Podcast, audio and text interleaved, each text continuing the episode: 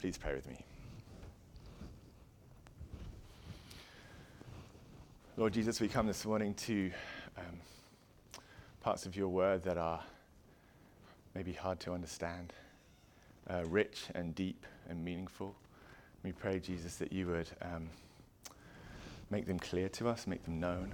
Like your first disciples, we are often slow to understand, slow to hear, slow to believe. And I pray that you'd help us this morning. Um, Jesus, teach us in words that we can understand.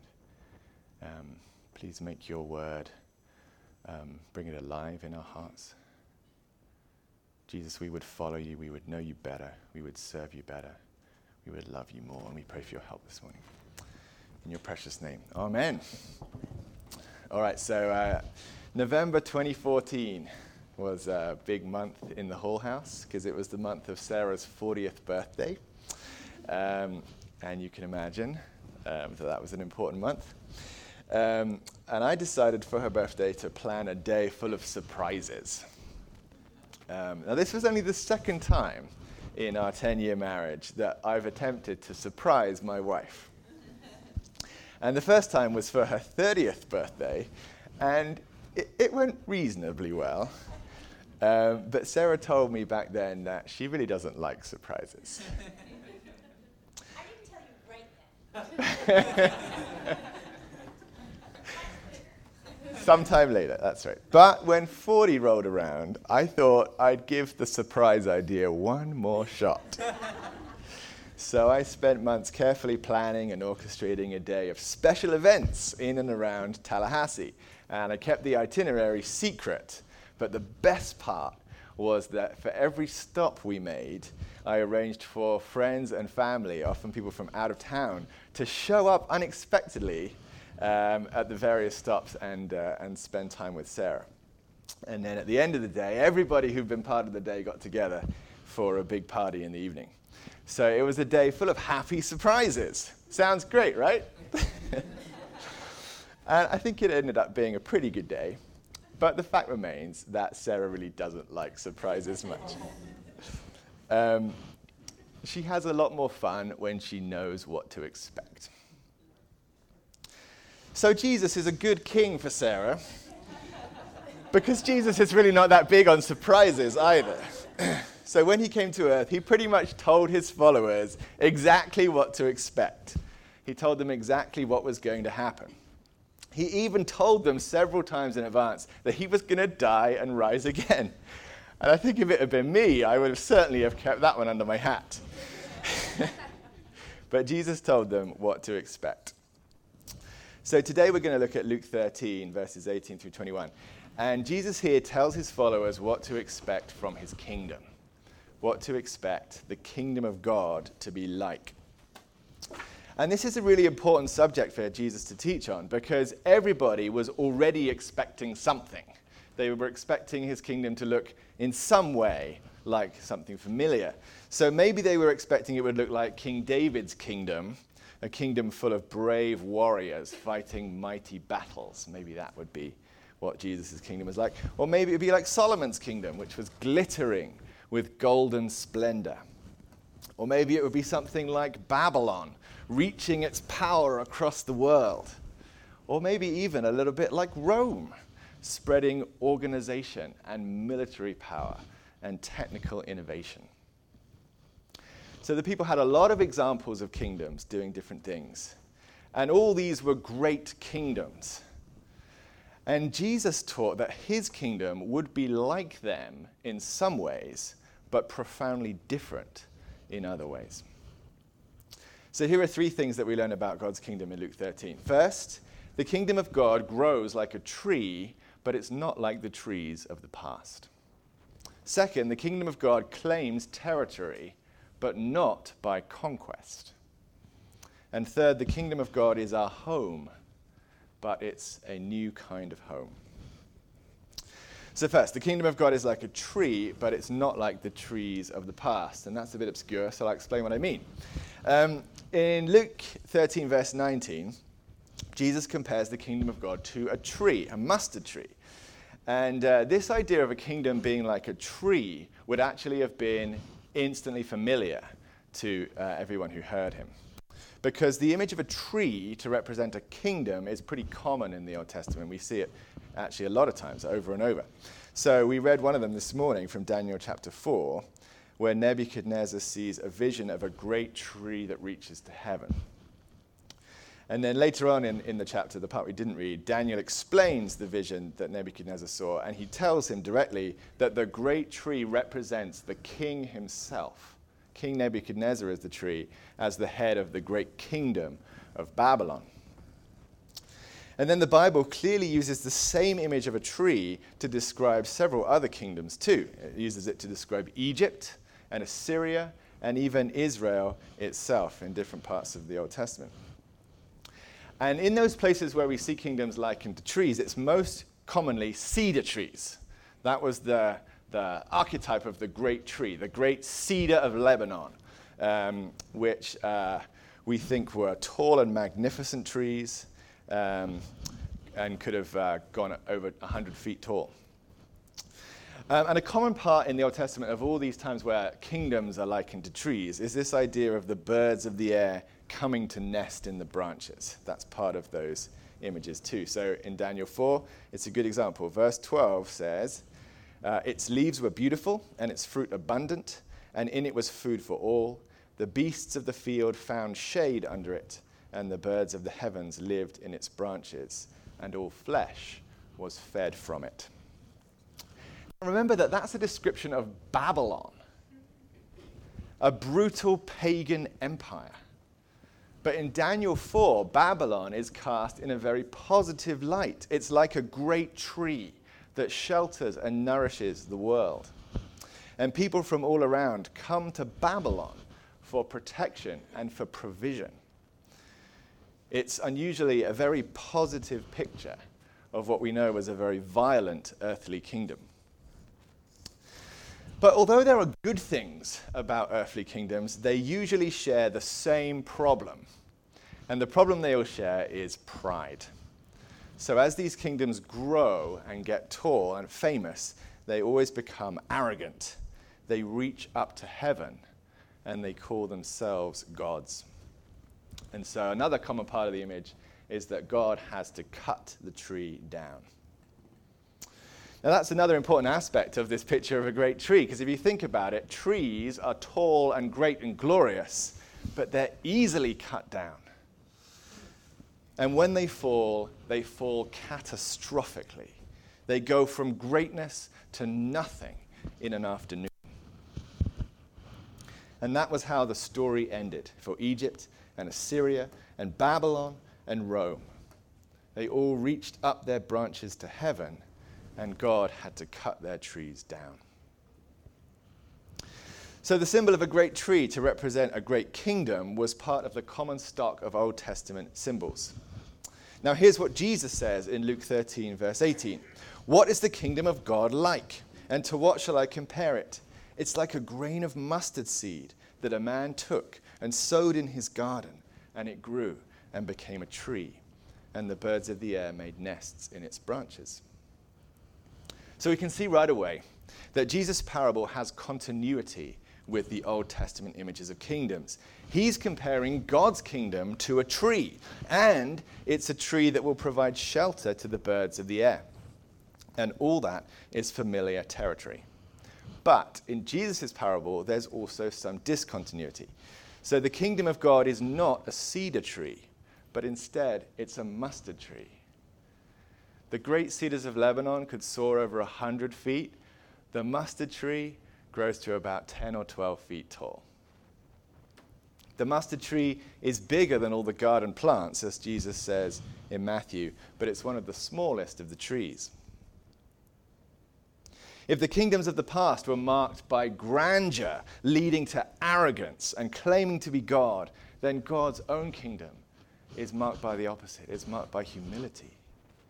It serves the birds of the air without reaching its branches to the heavens. And this lack of arrogance in God's kingdom also means that there's no need for it to be cut down. That was the reason the tall trees were cut down.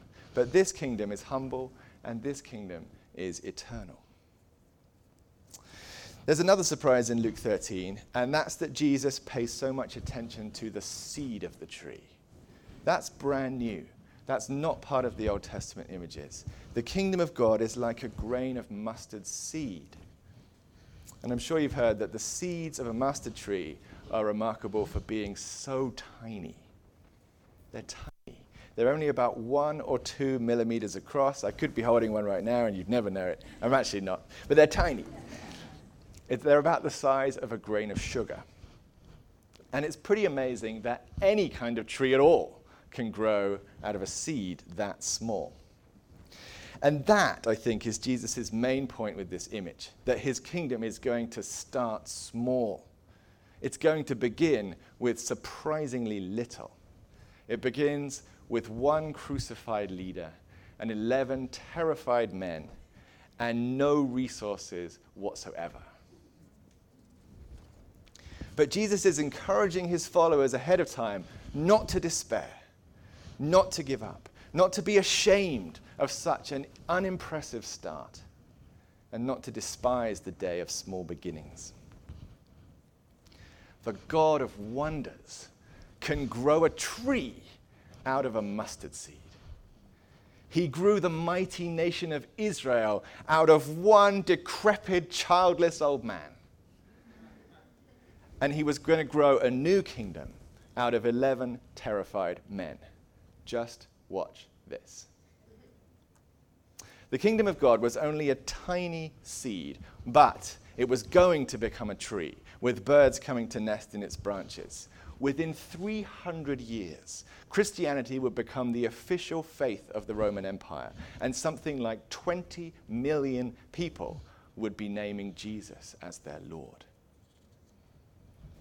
From a mustard seed to a tree in 300 years or less. That's the way that God likes to do things. He doesn't do things in big, splashy, impressive ways that happen quickly and suddenly. He always tends to start small and grow things slowly and steadily over a long period of time. He likes to grow things organically everywhere in his universe. He makes new stars out of the stars he has. He makes new cells out of the cells he has. And he reaches new people using the people he has. So James brings the good news to Fred, and Fred brings it to Rachel. And through these humble steps, little by little, a mustard seed grows into a tree. God does it through you and me. When we think that in the early days of the kingdom of Jesus, it grew from 3,000 people on Pentecost Day to 20 million people within 300 years, that sounds blazingly fast and impressive, doesn't it? Do you know what the rate of growth is in the first 300 years of the church? The average rate of growth is only 3% a year.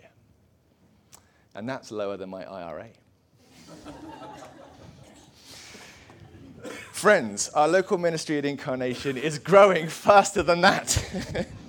when we look around at the work God's doing in us and through us, and in and through our community, we might often be tempted to be discouraged and it can sometimes seem like there's very little progress, like we're barely moving forward at all. But that is not the truth. Our problem is that we're basically very impatient people. And when things don't happen right away, we think they're not happening at all. But this parable of the mustard seed calls us to peace and patience Jesus planted his kingdom with the tiniest of tiny seeds. He grew it at only 3% a year, and it ended up sticking its flag in the Roman Empire. So, first, the kingdom of God is like a tree, but not like the great trees of the past. Now, second, the kingdom of God claims territory, but not by conquest. This is very important. The people living in the first century Israel were used to being conquered. For 600 years, their land was claimed by Assyria, and then by Babylon, and then by Persia, and then by Greece, and finally by Rome. Five conquering nations in 600 years. And all five of them grew their great empires by a process of conquest. They had large and powerful armies. They marched into their neighboring countries. They took them over by force. And if the people in those neighboring countries resisted, they were killed. If they surrendered, then their country became part of the new, the new empire. And the conquered countries would have to pay taxes to their conquerors. They'd often have to send their best and brightest people away to serve in the capital of the home nation and they were usually forced to adopt the laws and the culture of the conquering country. And this last part was the worst part of all having to change your way of life again. The Jewish people had trouble adjusting to some of the practices of Babylonia and Persia, but they faced a real nightmare when Greece came. Because the Greeks brought Hellenistic culture to the Middle East. Greeks thought that their culture was enlightened, that it was the best, and that everybody should live this way. But Hellenistic culture was a huge shock to Middle Eastern values in general and to Jewish values in particular. Hellenistic culture promoted individualism, it elevated the good of the individual over the good of the community. It was a culture that celebrated self indulgence through food and drink, sport and entertainment, sexual license, and excessive leisure time. It provided a cushy life for the social elite by the sweat of slave labor. And the whole system was undergirded by rampant religious pluralism. Now, that all sounds very modern, but we're talking about 300 BC. And when we think about ancient Jewish worship, their strict food laws, their compassionate ethics, and their community values, we can only imagine how offensive the Jews found Hellenistic culture. But they were forced to swallow it. The Greeks expected them to accept the new way of life and to throw out the old way. For them, this was part of their right of conquest, the right to change culture. And that process of conquest was the way all of the earthly kingdoms had grown. But Jesus came to start a new kind of kingdom, and it's one that spreads entirely without conquest. Here's what Jesus says in Luke 13, verse 20. This is the second image.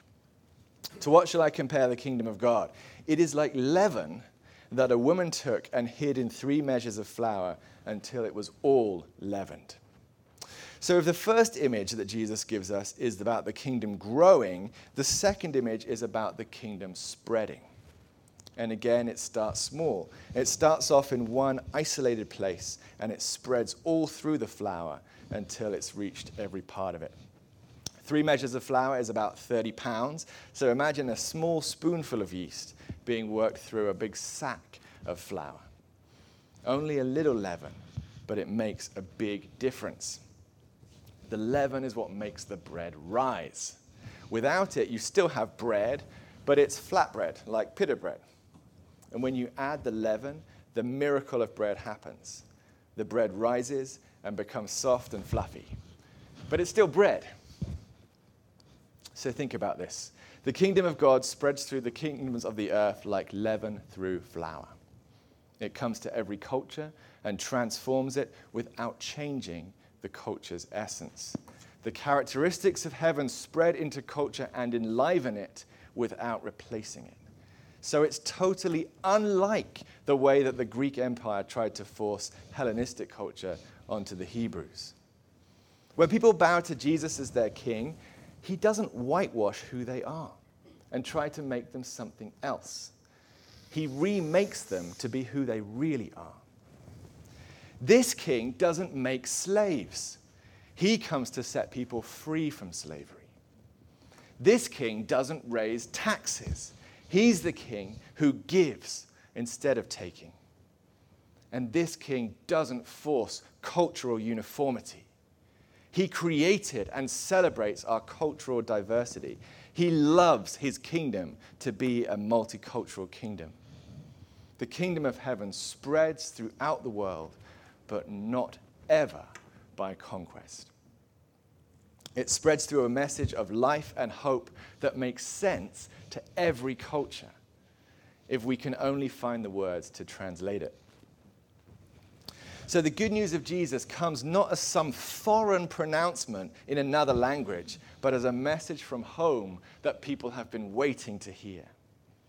And as we join Jesus on his mission of spreading the good news of his kingdom, this is part of the challenge for us of translating the message faithfully so that to the people we speak to, it sounds like a message from home. So that's the second thing. The kingdom of God claims territory, but not by conquest. And now, third, the kingdom of God is our home, but it's a new kind of home. As I was meditating on these two images together, the image of the leaven and the image of the mustard tree, um, I realize that they're both images that speak strongly of home, especially to the uh, mind of the people of Israel. They're both very important symbols in the history of Israel. Because every year, if you think about it, the Jewish people celebrated the Passover, which was also called the Feast of Unleavened Bread.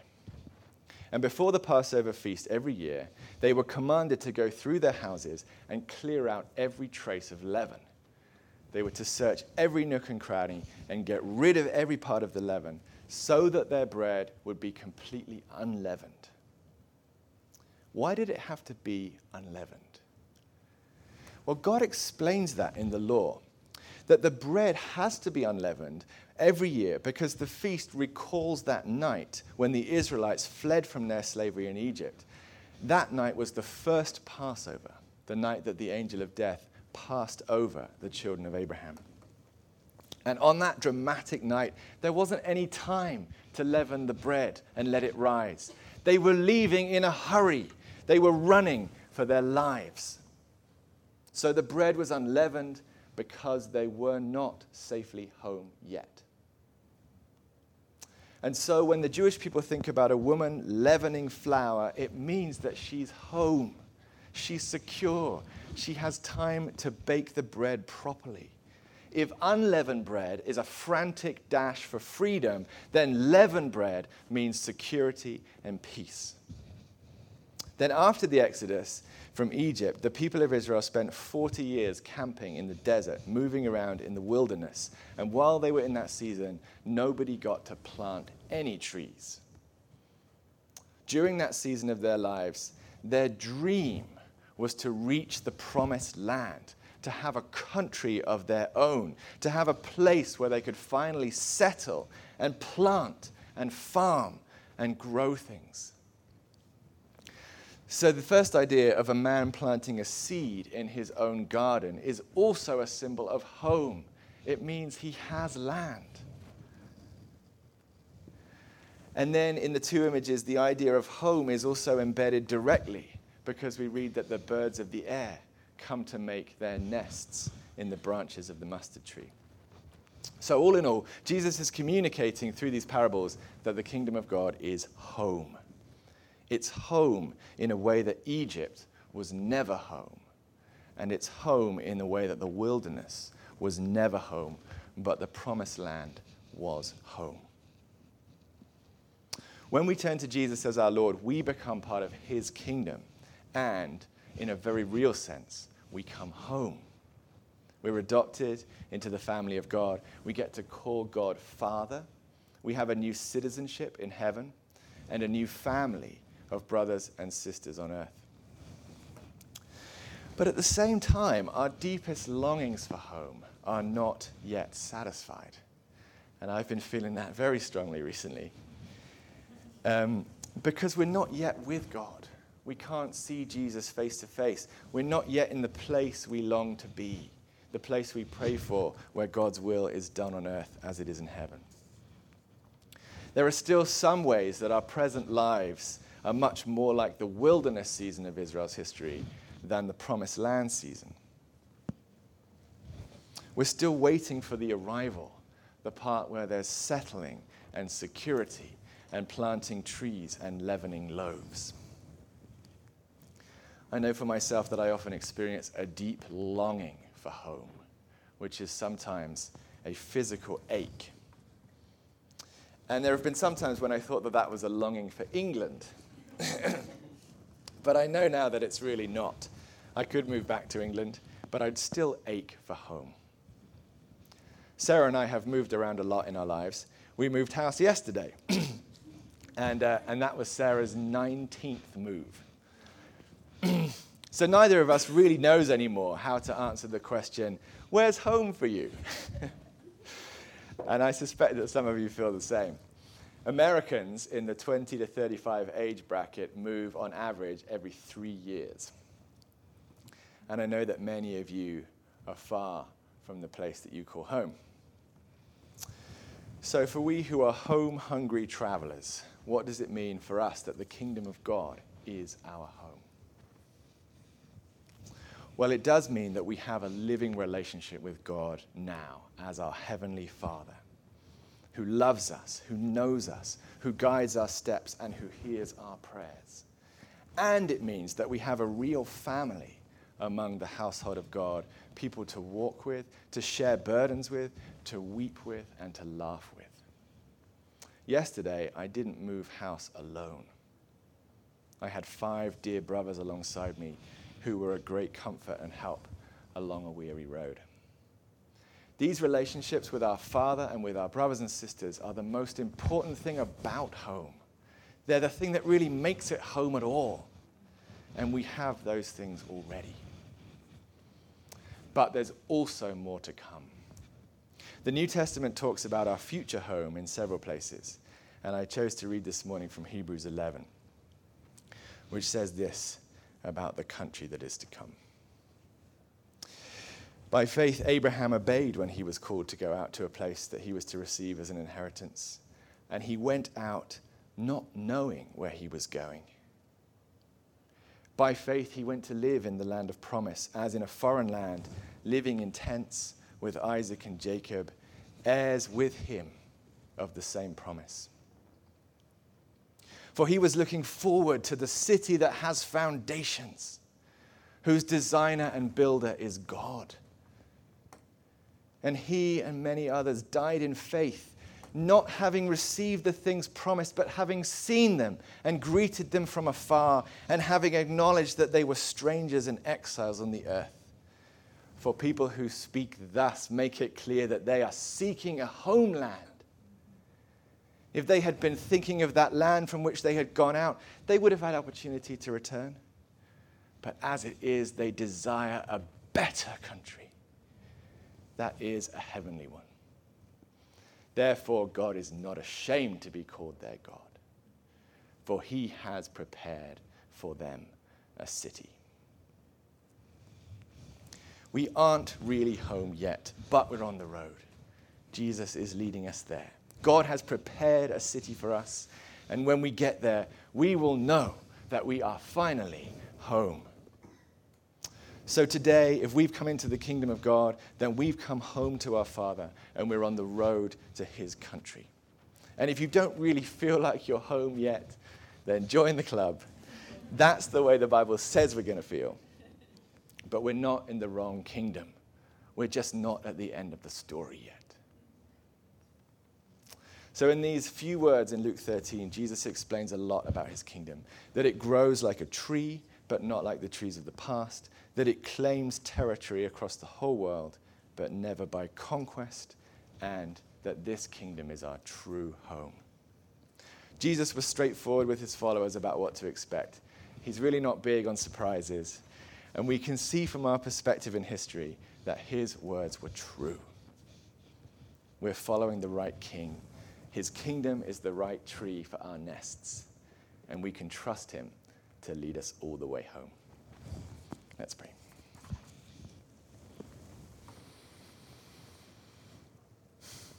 Jesus, please comfort our hearts with these words. Please give us strength for the road, and please help us to love one another. In your name we pray. Amen.